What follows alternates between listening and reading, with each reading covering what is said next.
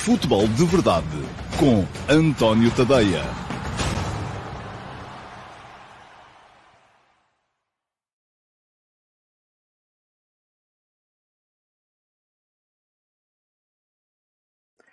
Olá, muito bom dia a todos e sejam muito bem-vindos à edição número 747, 747, hoje é para voar, do Futebol de Verdade. Um, e hoje vamos falar muito naturalmente daquilo que foi ontem o Bruges Benfica. O Benfica ganhou 2 a 0, já está com pé e meio uh, na, nos quartos de final da Liga dos Campeões. Uh, onde todos esperamos com certeza que também o Floco do Porto possa vir a marcar presença, mas ainda uh, vai ter que fazer os dois jogos contra o Inter de Milão. Uh, e falaremos também aqui um bocadinho, de maneira a antecipar, os dois jogos europeus em que vão estar envolvidas equipas portuguesas hoje, o Sporting Midtjylland para a Liga Europa e o Braga Fiorentina para a Liga Conferência. Portanto, um, dois jogos em que, desde já vos vou dizer, acho que as equipas portuguesas são favoritas. Agora, se vão ganhar ou não, isso já são já é outra conversa. Ora, muito bem, uh, deixem-me só dizer que tenho dado a reparar que a malta não chega aqui muito cedo, que, que isto uh, está Uh, o pessoal já se está a habituar ao meu atraso e eu hoje cheguei a horas e, portanto, ainda estamos cá poucos, uh, porque o pessoal já começa a chegar um bocadinho mais tarde. É uma das idiosincrasias do uh, futebol de verdade. Outra é também, e eu queria falar disto antes de começar, de arrancar com a emissão, o facto de, uh, porque ontem houve protestos, houve gente a protestar, uh, inclusive na caixa de comentários do YouTube, porque falei pouco tempo uh, da antecipação do uh, Bruges Benfica, porque era o título do programa,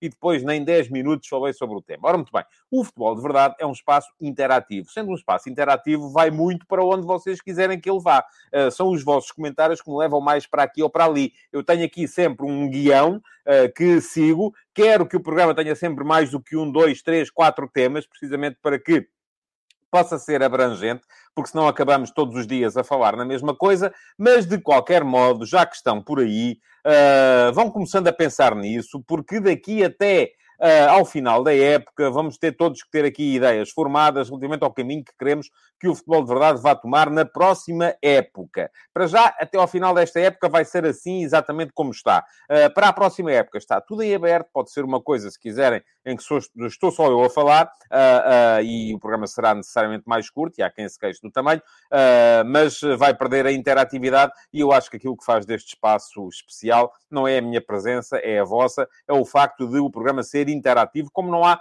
outros uh, no uh, panorama mediático ou futebolístico em Portugal.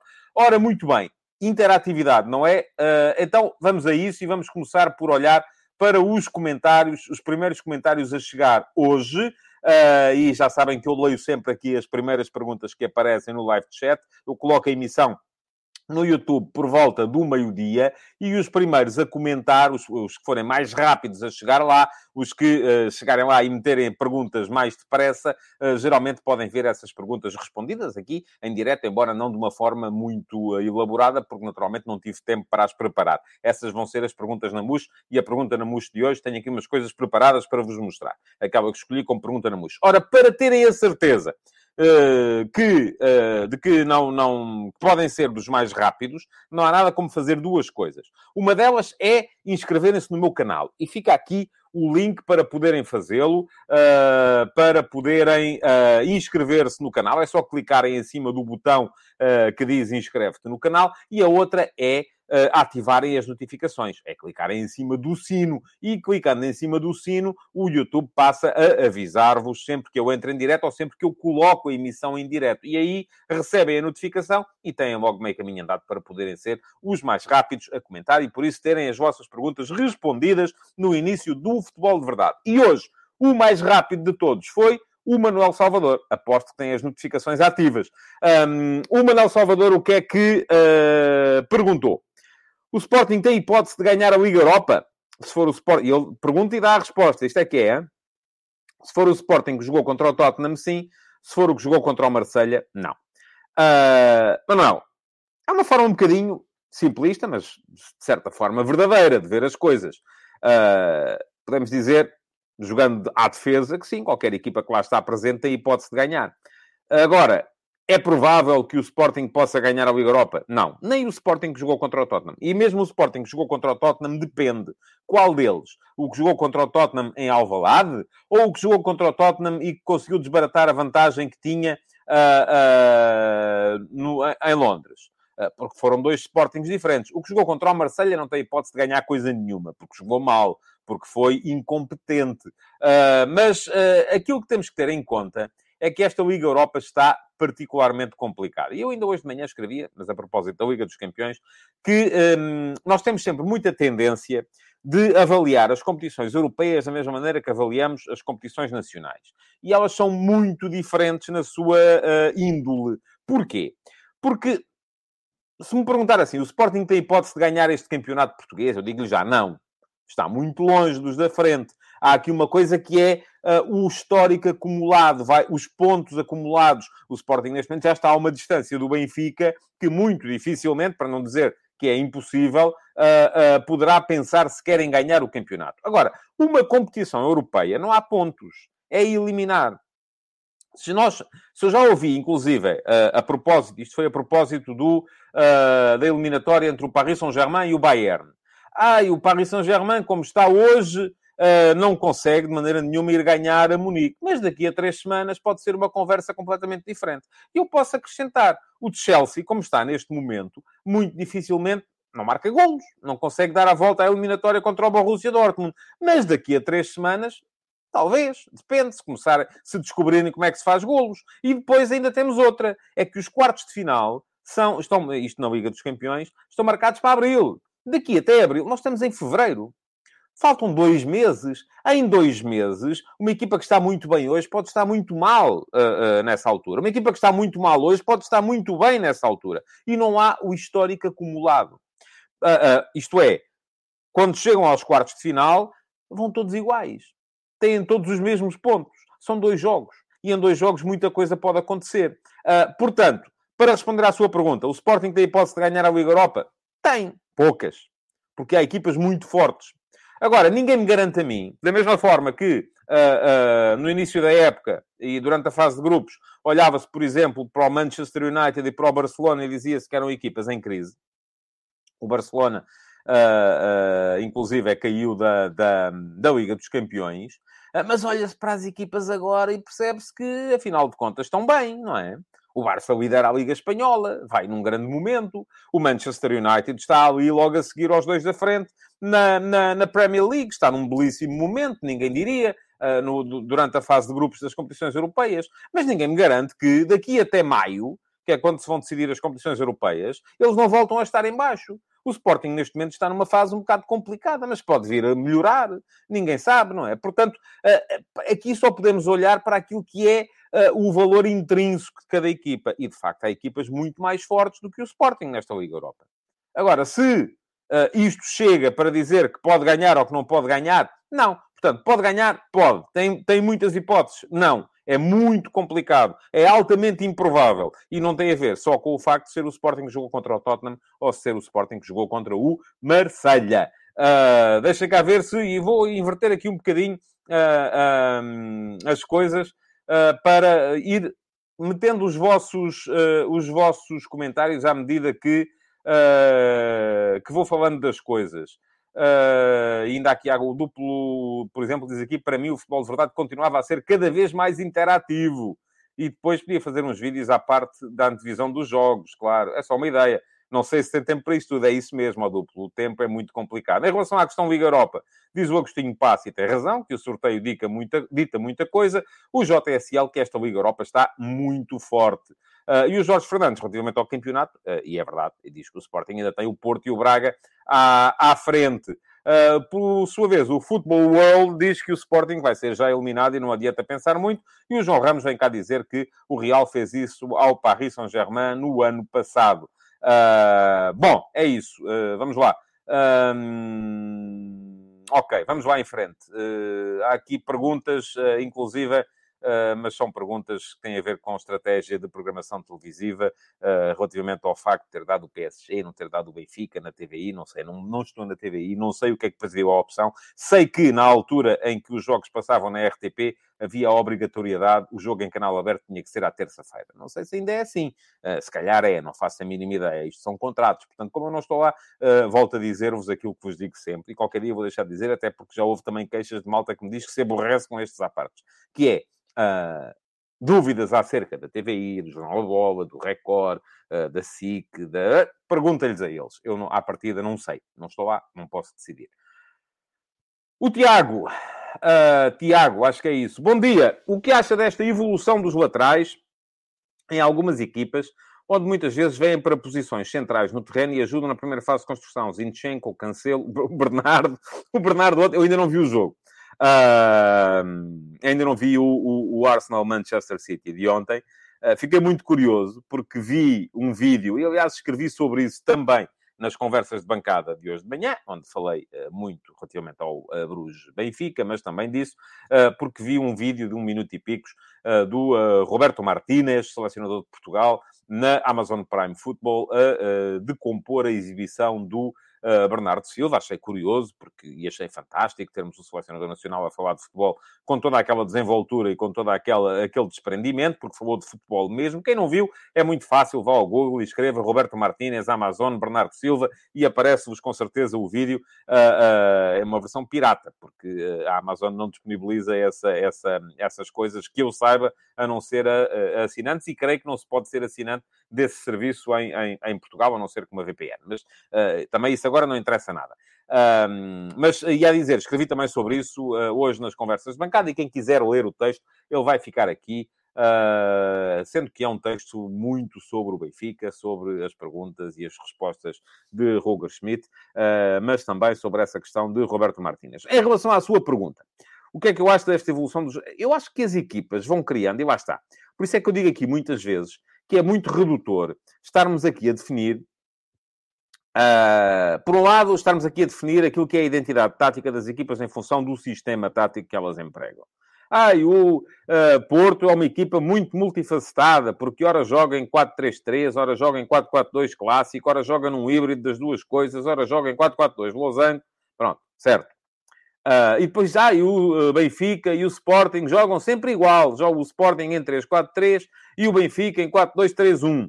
Mas eu depois venho aqui dizer-vos o seguinte: ah, mas há muitas coisas que mudam. Por exemplo, no sistema do Sporting, é uma, uma coisa é jogar em 3-4-3 com o Gonçalo Inácio uh, como um dos centrais, que é um central que não sobe com bola e que, pelo contrário, uh, se impõe mais pelo passe, ou jogar, por exemplo, com o Santos Justo e o Mateus Reis, que muitas vezes funcionam como laterais pelos seus lados.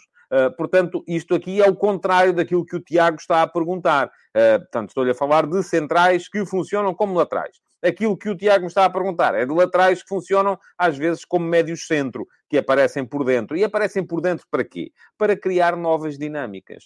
Para, porque, porque, para evitar os encaixes. Porque cada vez mais os adversários vão encontrando formas de contrariar os diversos posicionamentos. E se uma equipa cristaliza dentro dos posicionamentos, um, e aqui, atenção, não estou a dizer uma equipa que jogue sempre com uma linha de 4, Uh, pode jogar sempre com uma linha de 4, mas uma coisa é, com certeza, jogar com um lateral que se impõe através do overlapping junto à linha e que vai à linha de fundo cruzar. Outra coisa é jogar com uma linha de 4 com um lateral que faz diagonais para o meio e aparece na zona central, no espaço interior, para ser mais uma alternativa uh, uh, de ligação com os homens que iniciam a, a, a construção a linha de 4 mantém-se, continua a ser o mesmo sistema, mas há nuances. E, portanto, o que é que eu acho desta evolução? E o Tiago fala evolução entre aspas. Acho muito bem.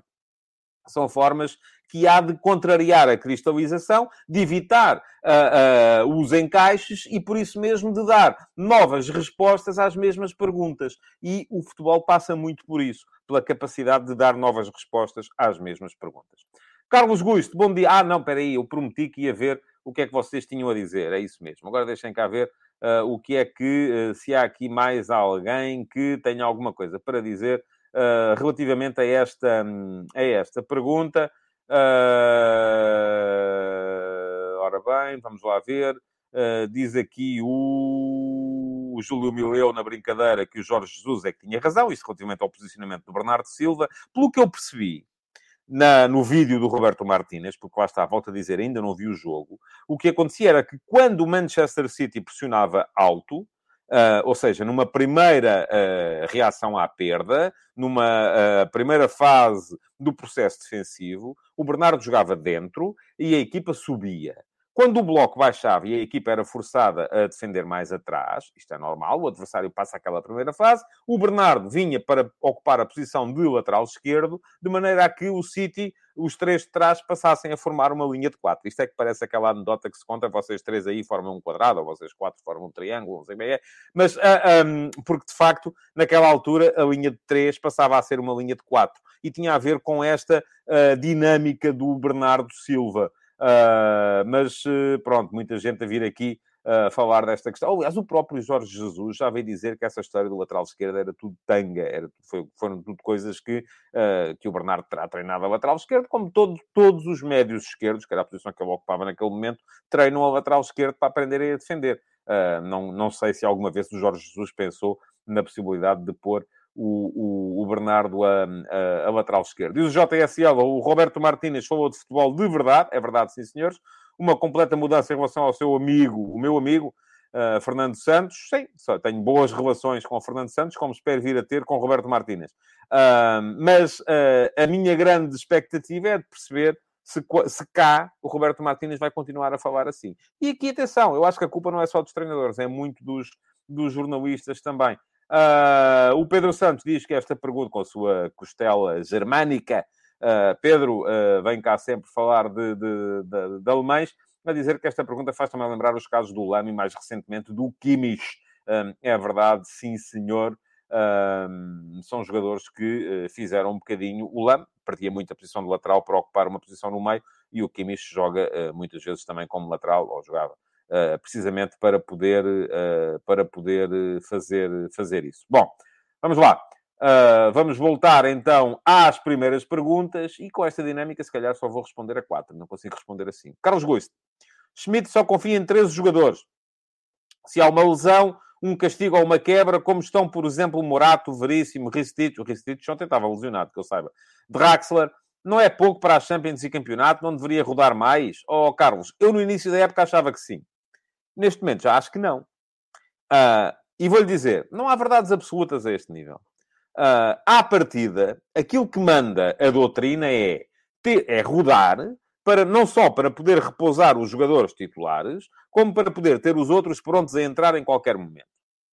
Isto é o que manda a doutrina aquilo que o Roger Schmidt fez durante a primeira metade da época foi exatamente o oposto. Foi apostar sempre no mesmo 11. E também acho que está a ser aí um bocadinho drástico quando diz que o homem só confia em 13 jogadores. Não, além dos 11 titulares de ontem, há mais gente em condições para jogar. Não são só o, o, o, o Neres e o Gonçalo Guedes. Uh, Parece-me que há mais gente que pode, que pode, vir a, pode vir a participar. O Morata ainda recentemente jogou. Uh, quando houve uh, o castigo do, do, do, creio que do Otamendi. Portanto, não é por aí. Agora, a doutrina diz isso. O Schmidt fez o contrário.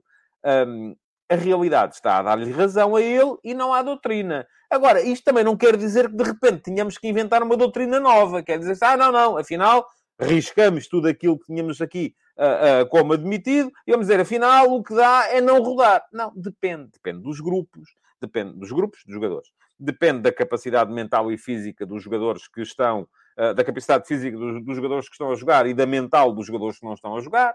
Uh, depende da, da, da, da, calendarização da época. Esta foi uma época muito especial, com o Campeonato do Mundo pelo meio. Portanto, isto depende de tudo. Uh, e no fim, não há nada que eu lhe possa vir aqui dizer que possa contrariar uma realidade, que é a realidade dos resultados. É aquilo que, que me parece que, que, que acontece. E isto, atenção, não é, uh, não é uh, estarmos aqui a, a, a, dizer que de rir. Agora até me distraí aqui com uma coisa. Não é estarmos aqui a dizer uh, que o, é acertar o totobola à segunda-feira e que falar depois dos resultados pode ser, uh, pá, está bem, eu não mudo de opinião consoante os resultados. Agora, a questão aqui é muito simples, é, não há nenhuma verdade absoluta que possa impor uma doutrina face à realidade. Esqueçam lá isso. Isso não existe. E estava aqui a olhar precisamente uh, para uh, aquilo que vocês têm a dizer. Diz o Football World que o Draxler não rendeu e que mais vale ir embora. Pois, mas agora há contratos a cumprir, não é? Uh, e o uh, Francisco Ferreira diz que os não titulares estão a valer muito ao Porto agora. Uh, o Porto está com uma onda de lesões grande, muitas lesões musculares, aliás, de resto. Um, e diz o Carlos Gusto que o uh, Roger Schmidt precisou do Gilberto e ele estava morto mentalmente. Pronto, lá está. Uh, há jogadores que respondem bem, há jogadores que respondem mal. Precisou de Morata em Braga e ele não esteve estável. Penso que isso ainda é camuflado pelas vitórias e pela liderança, mas as vitórias e a liderança são aquilo que interessa, ao Carlos. Creio que é um bocado, que é um bocado isso. Uh, e diz aqui o Rodrigo Almeida, fala-se que o Ruben Amorim muda muito e que o Roger Smith muda pouco, não há consenso. Pois não, as pessoas gostam muito, lá está, de ter verdades absolutas. E já lhe volto a dizer, elas não existem, muito menos no futebol. Uh, última pergunta destas da primeira ordem do dia que eu vou, uh, antes da ordem do dia que eu vou responder, vem do Manuel Pozo, que me pergunta aqui: acha que uma mudança no comando técnico do Chelsea ainda pode salvar a época? Um, Manuel, eu à partida sou contra a mudança, até porque o Chelsea mudou há pouco tempo, não é? Portanto, uh, à partida sou contra essa coisa de estar a mudar uh, a toda a hora. E eu acho que nada pode salvar a época do Chelsea já. Quer dizer, se o Chelsea ganhar a Liga dos Campeões, se calhar salva a época.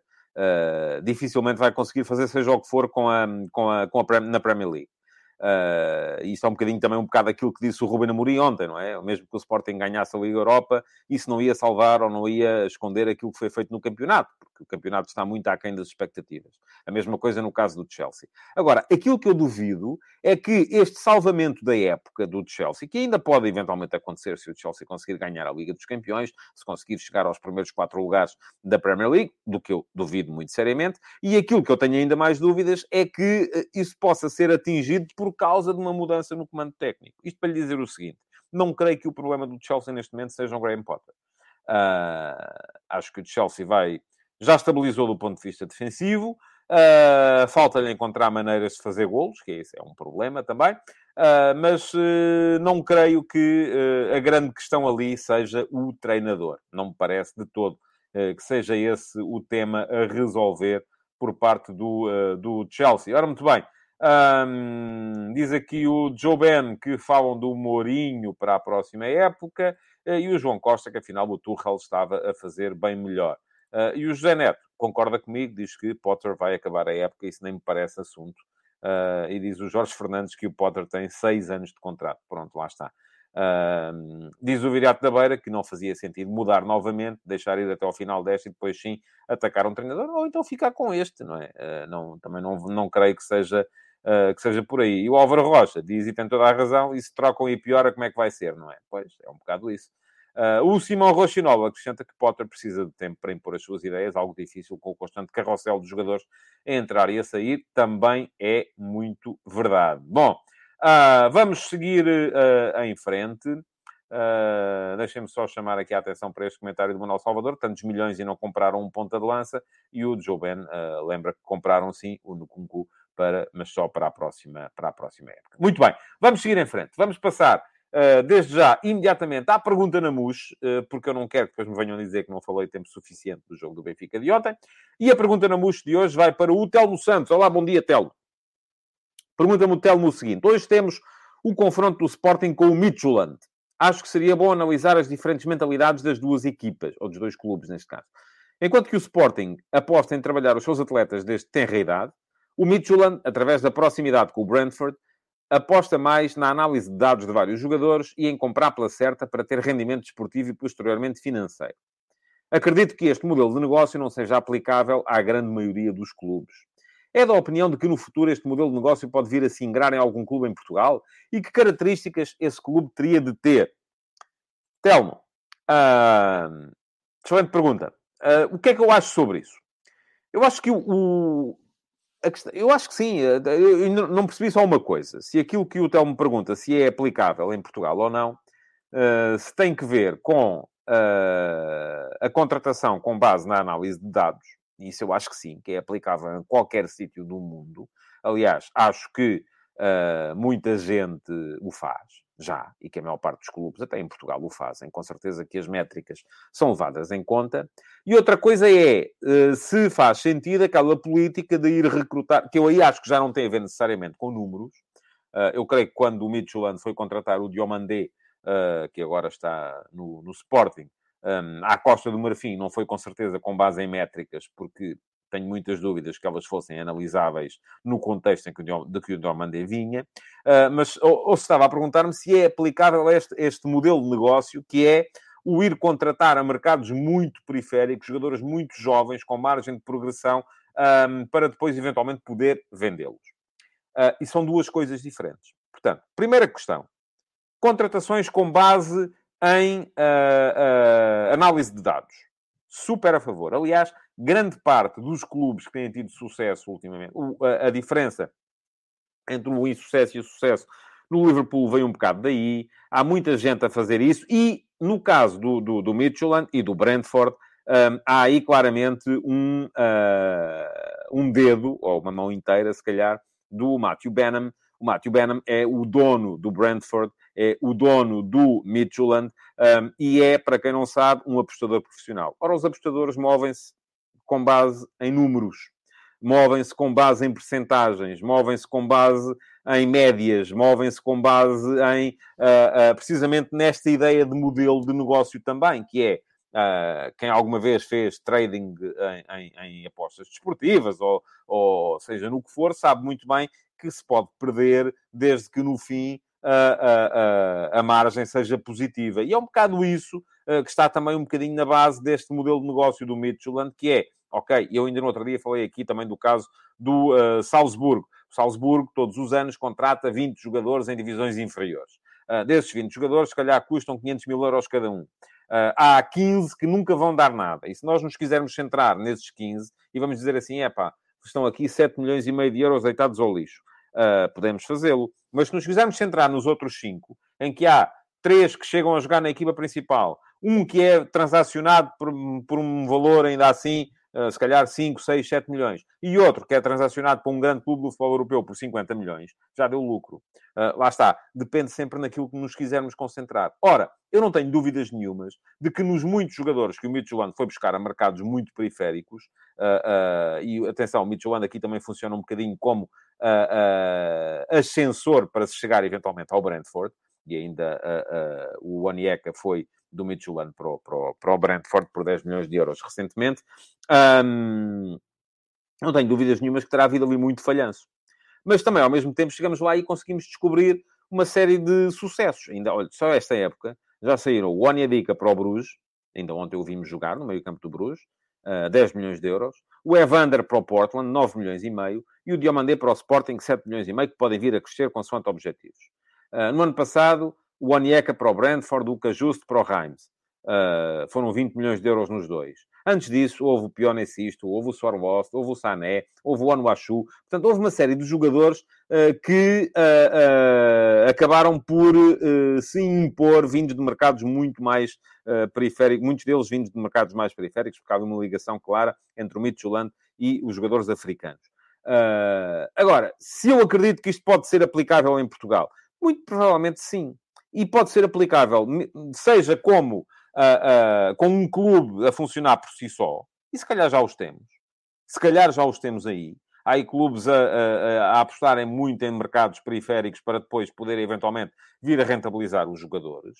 Uh, se calhar não dá, é para ser campeão como dá na Dinamarca, mas aí, caramba, também tem a ver com a dimensão do campeonato. O campeonato dinamarquês tem uma dimensão que permite que este tipo de modelo dê para ganhar campeonatos. O campeonato português não. No campeonato português já é preciso apostar um bocadinho mais, porque lá está, o campeonato já exige mais, já é preciso ter equipas mais fortes. Ah, portanto, acredito que isto é viável em Portugal como modelo de negócio para uh, rentabilizar, para ganhar dinheiro, como acredito que é viável uh, em Portugal uh, uh, como modelo de parceria com um clube mais forte.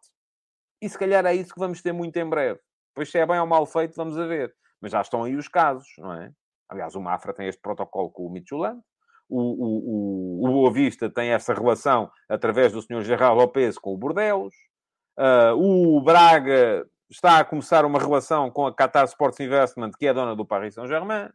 Uh, o uh, Vitória Sport Clube pode vir a começar uma relação com o Sr. Saviris ou com a Vice-Sports do Sr. Saviris, que é dono do Aston Villa, e mais podemos ter. E mais podemos ter. Agora, se isto é bom ou mau, lá está. É muito aquilo que as pessoas querem saber. Mas é bom ou é mau? Depende.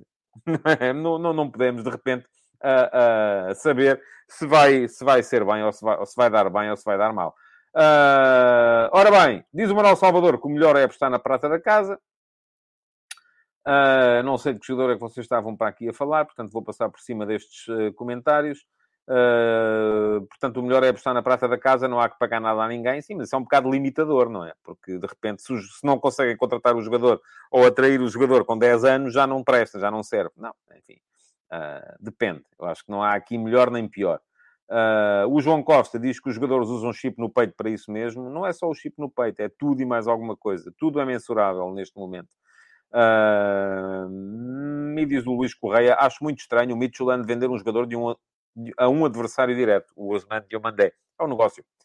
Uh, o Mário Vidal diz que o mercado nórdico alimenta muito a Premier League. E o António Silva uh, pergunta, mas esse modelo do Midtjylland tem-se traduzido em sucesso desportivo? Uh, tem, têm sido campeões. Numa subida de patamar europeu do clube, eu, o António acha que não. Eu digo-lhe que sim. A não ser que o António, de repente, me encontre aí muitas equipas dinamarquesas a fazer muito melhor do que aquilo que o Midtjylland tem feito nos últimos, nos últimos tempos. Uh, e eu creio que não, que não, que não há. O Alcides Correia vem só chamar a atenção relativamente ao jogo, mas isto é para mais daqui a bocadinho. Atenção que os dinamarqueses deram 5 ao Lásio, portanto, calma nas euforias. Sim, está bem. Vamos em frente. Vamos lá. Uh, ataques rápidos para hoje. Antes de entrar nos ataques rápidos, está a passar aqui embaixo o endereço do meu Substack, é tadeia.substack.com. Um, aproveito para vos sugerir que deem lá um salto e por isso vou deixar aqui também o link para poderem subscrever uh, o meu uh, Substack. Uh, é só chegarem lá e fazerem a subscrição. Há subscrições gratuitas, não pagam nada, também não deem tudo uh, têm direito a, pelo menos ao primeiro parágrafo de todos os textos e depois alguns até ao final. Por exemplo, as conversas de bancada da manhã são sempre gratuitas. Uh, os outros textos, um bocadinho mais elaborados, uh, são apenas para subscritores premium e quem quiser fazer uma subscrição premium, já sabe, pode fazê-la em qualquer momento, só paga 5 euros por mês, é menos de um café por, por, por dia. Aliás, é muito menos do que um café por dia, não, não, não tem comparação. Uh, e não só tem acesso ao, a todos os textos na íntegra, como também ao meu canal de Telegram, onde os textos seguem em áudio lidos por mim, para poderem ouvi-los enquanto estão a cumprir outras tarefas do vosso dia a dia, e também ao meu servidor de uh, Discord, onde temos uh, chat rooms para podermos ir debatendo futebol entre nós, e eu dou lá uh, saltos com muita, com muita frequência. Por exemplo, coisa que podem ler Uh, na íntegra uh, os subscritores premium e com detalhe é a série Donos da Bola, onde podem ficar a saber quais são as relações por exemplo, entre o uh, Brentford e o Midtjylland, uh, que têm de facto o mesmo dono, o Sr. Matthew Benham, apostador profissional, que comprou, e as condições em que ele comprou o Brentford, que são muito curiosas. quem quiser saber é dar lá um salto. E fica aqui o link, não só para a série Donos da Bola do futebol inglês, mas também como para a série, para toda a série Donos da Bola, porque estão lá, está lá descrita de forma detalhada a composição uh, do capital de mais de uma centena, mais, muito mais de uma centena de clubes do futebol, do futebol mundial, os clubes mais importantes de todo o futebol mundial. Bom, quem quiser já sabe como é que é chegar lá. e diz aqui o Marcos, Marco Castanha que um café já está a custar um euro em muitos lugares. Sim, ouça, é muito, não tem nada a ver. Eu é que lembrei-me de repente que é menos do que. Também não é. Nesse aspecto, se calhar, até é um café por semana, quase, que vocês estão a, a, a perder uh, para poderem aceder a todos os textos do meu, do, meu, do meu Substack. Bom, mas quem quiser subscrever, subscreve. Quem não quiser, continua na subscrição gratuita, mesmo essa é muito bem-vinda e é muito importante que por lá apareçam, para pelo menos saberem do que é que se está a, a, a falar. Diz aqui o JSL, e é verdade, like, like, like, like. Vamos lá toda a malta a meter likes aí, porque o programa tem que ter likes. E deixem-me dizer-vos outra coisa também: é que o número de comentários na emissão gravada de ontem decresceu muito relativamente àquilo que era habitual. Portanto, a malta está a começar a. Um a facilitar. E se vocês não vão fazer comentários na emissão gravada, e podem eh, fazê-los para se candidatarem a ter a vossa pergunta respondida na pergunta na MUS, o que é que acontece? O algoritmo do YouTube não mostra o programa a quem tem que mostrar, uh, e depois, assim sendo, uh, o programa não cresce, e se não cresce, de facto, faz pouco sentido continuar, porque neste momento somos 335 que estão aqui a ver, é pouca gente, digo eu. Quero mais gente para me fazer perguntas. Bom, diz aqui o Alcides Correia que os donos da bola são um trabalho de 5 estrelas que merece todos os nossos créditos. Parabéns por isso. Muito obrigado, Alcides. Diz o Mário Vidal. Se a qualidade jornalística Não, não, vou, não vamos por aí, Mário. Uh, obrigado, de qualquer modo. Kaulitovski, o que acha dos preços comportados pelo Sporting para uma fase muito pouco avançada da segunda competição da Europa? Acho mal. Já percebi que uh, estão caríssimos. E ainda ontem falei disso, ontem à noite, uh, na RTP. O Jorge Fernandes manda aí dois cafés. Muito obrigado, Jorge, pelo superchat. Essa é outra forma de poderem apoiar a continuação do futebol de verdade. Vamos lá, ataques rápidos. Para vos falar uh, muito rapidamente, então, uh, de uma série de uh, temas que tenho aqui alinhavados. Ontem, Borussia Dortmund 1, Chelsea 0. Não vi o jogo, só vi o, o, resumo e deu para perceber uma, um par de coisas. primeira questão, bom João Félix. Parece-me que esteve bem numa série de momentos. Podia e devia ter feito um golo. e creio que o justificou. Segunda questão, não há quem faça gols nesta equipa do Chelsea. Já falei disso ali um bocadinho mais atrás. Uh, e isso pode ser um problema. Para quem investiu já 600 milhões de euros esta época, não ter uh, uh, quem faça gols parece-me muito complicado. Terceiro ponto, golaço do ADM. É verdade que é um canto contra o, o, o Dortmund, que o Félix esteve à beira de poder marcar, um, vem por aí afora o ADM e acaba por deixar mal visto, creio eu, ali o Enzo Fernandes, uh, que se deixou bater com um ah, drible em velocidade, não teve pernas para uh, conseguir travar, para conseguir sequer fazer contenção. Grande golo a justificar a vitória do Borussia Dortmund. Uh, diz aqui o Viriato da Beira, supersónico, mas o Enzo defendeu mal. Eu creio que ali no, ele não tinha muitas hipóteses a não ser fazer falta. E fazendo falta, provavelmente era expulso. Uh, mas uh, porque ele a dada altura é apanhado uh, em um para um, mas de frente, não de costas, a poder se sprintar pela bola. diz aqui o Simão Rochinol, pergunta se o Enzo esteve assim tão mal no lance do gol ou se a DM foi claramente superior na abordagem ao lance. Eu creio que é mais a segunda questão. Uh, creio que é mais a segunda questão, porque a partir do momento em que o Enzo se deixa ficar em um para um, tem o jogador pela frente, ele não pode virar as costas ao adversário e começar a correr de costas para o ADM em direção à sua baliza. Não é possível fazer isso. Ele ainda tem que o encarar em um para um. E em um para um, das duas uma, ou corre de costas e aí não o consegue apanhar, ou vai à queima e corre o risco de ser driblado. Foi isso que ele fez. Foi à queima, correu o risco de ser driblado como, como, como foi. Uh, portanto, não creio que seja... Esteve mal o Enzo? Sim Podia ter feito falta? Podia. Mas uh, a questão é que ali também não havia muito mais a fazer. Ontem houve também Arsenal-Manchester City. Já falei aqui uh, do, do jogo. Vitória clara do City por 3 a 1. Uh, e um problema para... Aliás, o João Moreno hoje nem sequer aparece. Já percebi que está com a neura por causa do, do da derrota do Arsenal. e creio que vai ser muito complicado para o Arsenal ainda manter, manter a luta com o Manchester City, que é mais forte nesta ponta final da Premier League. Vamos ver, o Arsenal ainda tem um jogo em, em, em atraso e, portanto, uh, uh, uh, pode perfeitamente recuperar alguma vantagem. Tem depois um jogo também a fazer fora de casa no Etihad contra o City, mas vai ser muito complicado para, para, para a equipa do Arsenal daqui até ao final da época. Uh, além disso, Paulo Souza na Salernitana, confirmado. Se há futebol que uh, fala bem para Paulo Souza, é o futebol italiano. Um, falámos disto aqui, creio que foi ontem ou anteontem, e curiosamente, logo ontem, a CMVM anunciou a OPA do Sr. Gerard Lopes aos 39% de ações que ainda não tem do Boa Vista. Uh, ele foi obrigado por, por lei a fazer esta OPA. Já foi obrigado há mais de um ano, a OPA estava em atraso, vai finalmente ser feita. É uma boa notícia, creio eu, embora o valor possa ser baixo, mas é o valor de mercado para a SAD do Boa Vista neste momento. Uh, veremos.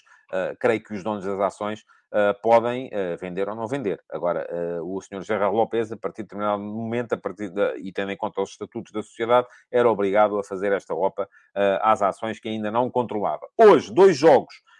Braga-Fiorentina para a Liga Conferência, Sporting Midtjylland para a Liga Europa.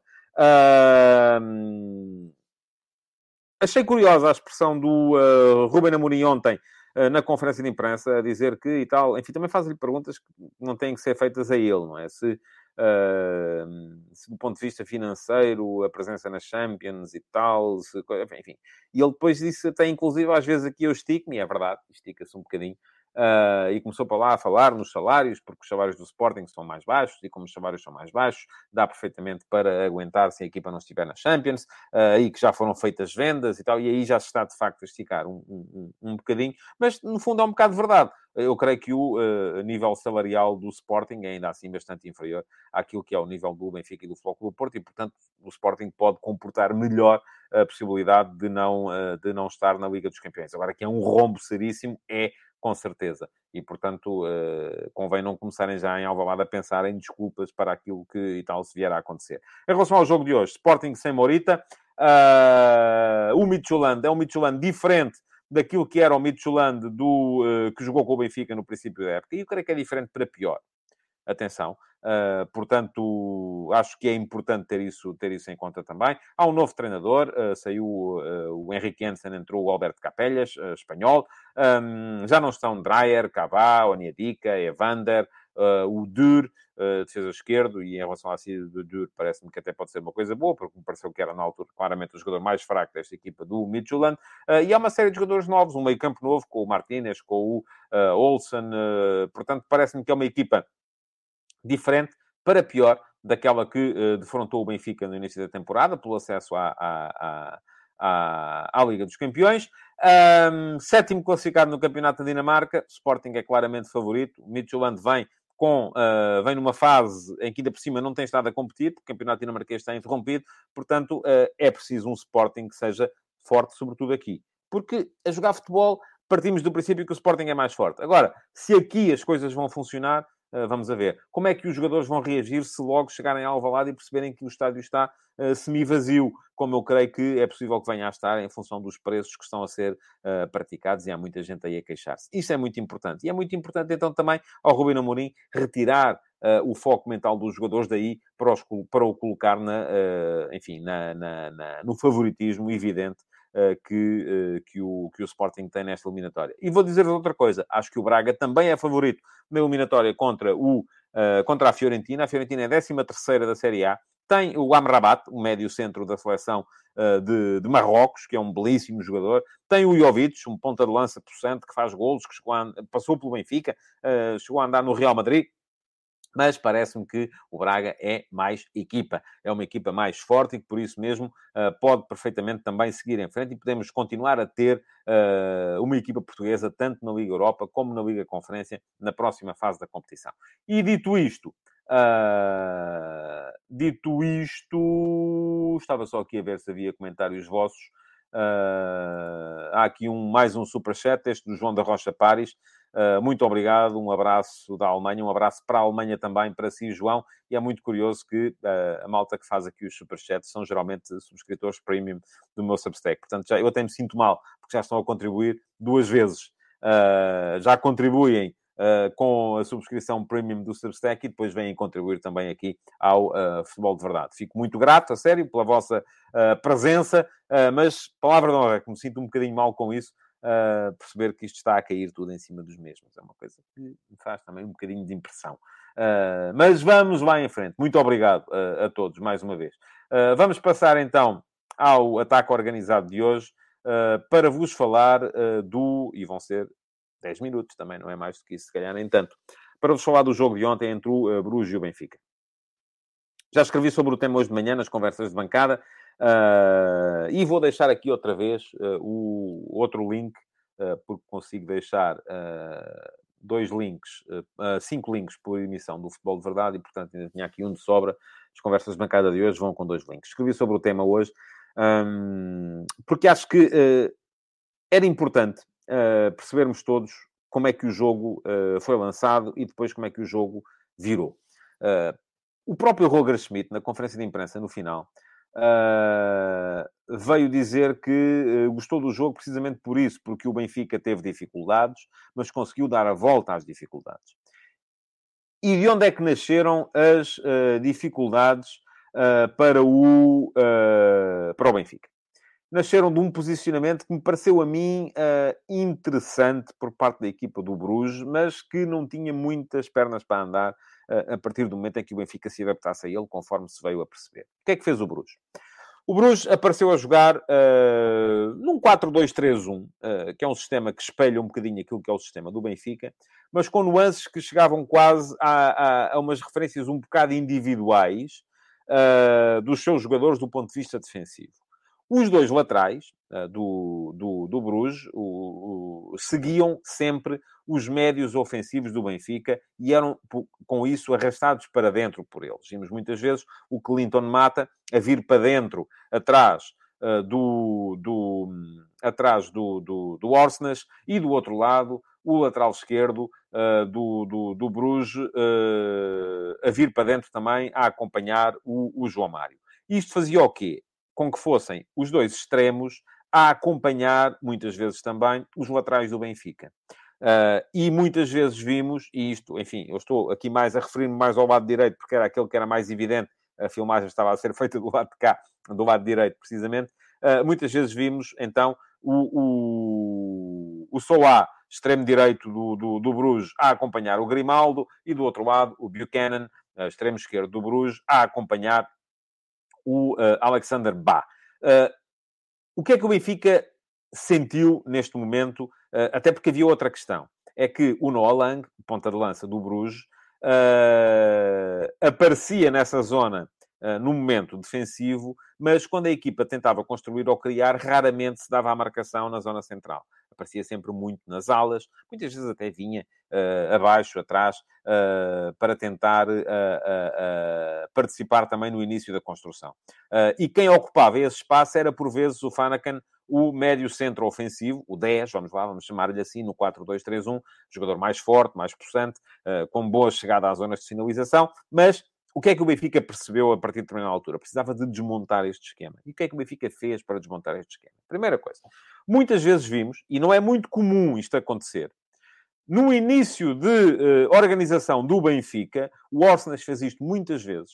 O Orsenas aparecer num lugar em que quem costuma aparecer é o Chiquinho perto dos centrais. O que é que isto provocava no Bruges? Se o Orsnes baixava, o Clinton Mata ia atrás dele. E ficava o Souá quase como defesa direito para se haver com o Grimaldo.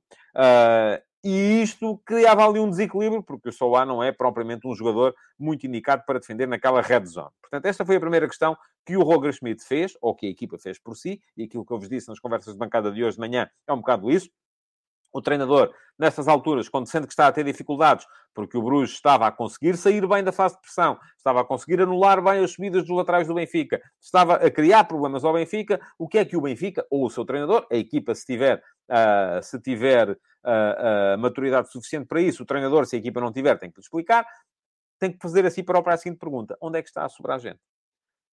E onde estava a sobrar gente, a equipa do Benfica era nos três de trás. Porque não havia Uh, o ponta de lança raramente lá estava e havia condições para o António Silva, o Otamendi, o Chiquinho, mais a mais se lá baixasse o Orsnes, uh, uh, para criar desequilíbrios a partir dali. E foi, foi por aí que o Benfica começou a desequilibrar. Foi por aí que o Benfica, tendo muita qualidade na primeira fase de construção, começou a entrar em zonas de criação com qualidade também, e passou a encostar o Bruges mais atrás. E aí, estando encostado atrás, era uma questão de tempo. Uh, a partir daí, uh, enfim, foram 20 minutos de dificuldades para o Benfica, que o Benfica inverteu bem com essas duas uh, nuances, e a partir daí só deu o Benfica, de facto, até a final. Não houve grandes dificuldades. O Benfica podia ter marcado na, na primeira fase. É verdade que, mesmo a acabar a primeira parte, há um gol anulado ao Bruges, bem anulado, mas por um fora de jogo milimétrico, provavelmente se o uh, uh, Odoi, que é ele que está fora de jogo, não estivesse fora de jogo naquele primeiro momento teria sido gol na mesma, porque a bola tinha chegado a ele, mas enfim, estava, e portanto, ponto final na conversa, não há discussão, mas é verdade que nas bolas paradas o Bruges ainda assim podia ter, e se tivesse marcado primeiro, podia complicar a vida ao Benfica, mas uh, foi só nas bolas paradas, a partir de determinada altura que o Bruges criou perigo, e então o Benfica, a partir daí, uh, passou a criar situações, fez o, fez o primeiro golo, uh, grande penalidade do João Mário, mesmo a ganhar por 1 a 0, sentiu-se ainda mais confortável, não houve grandes possibilidades do Bruges dar a volta ao texto, e o Benfica acabou por fazer o segundo golo. Segundo golo muito importante. E muito importante porquê? Lembra-se do que eu vos disse ali há bocadinho, uh, relativamente à, à, à, tal questão da, das competições europeias, à idiosincrasia própria das competições europeias, em que uh, o que é hoje verdade daqui a três semanas pode não ser? Bom, A questão é essa. É que com 1 a 0, o Benfica continuaria a ser... O Benfica já era favorito antes da eliminatória. Ganhando 1 a 0 em Bruges, tornava-se ainda mais favorito. Mas daqui a três semanas a gente não sabe como é que isto vai estar. E então aquilo que podia acontecer era com 1 a 0, o Bruges podia vir à luz a pensar, bora lá dar a volta a isto. Com 2 a 0 já é muito mais complicado. Muito mais complicado. Acho que o Benfica não, tem neste momento já, não é um pé, tem um pé e meio uh, na, nos quartos de final da Liga dos Campeões. Pode perfeitamente uh, olhar para, um, para o segundo jogo numa perspectiva mais de gestão do que de conquista, uh, e por isso mesmo são boas notícias para o futebol português. Há a boa possibilidade de somar duas vitórias, uh, de somar mais pontos no ranking, de continuar a dar luta, pelo menos aos Países Baixos, no ranking, e isso é, creio eu, muito, uh, muito, muito, muito importante.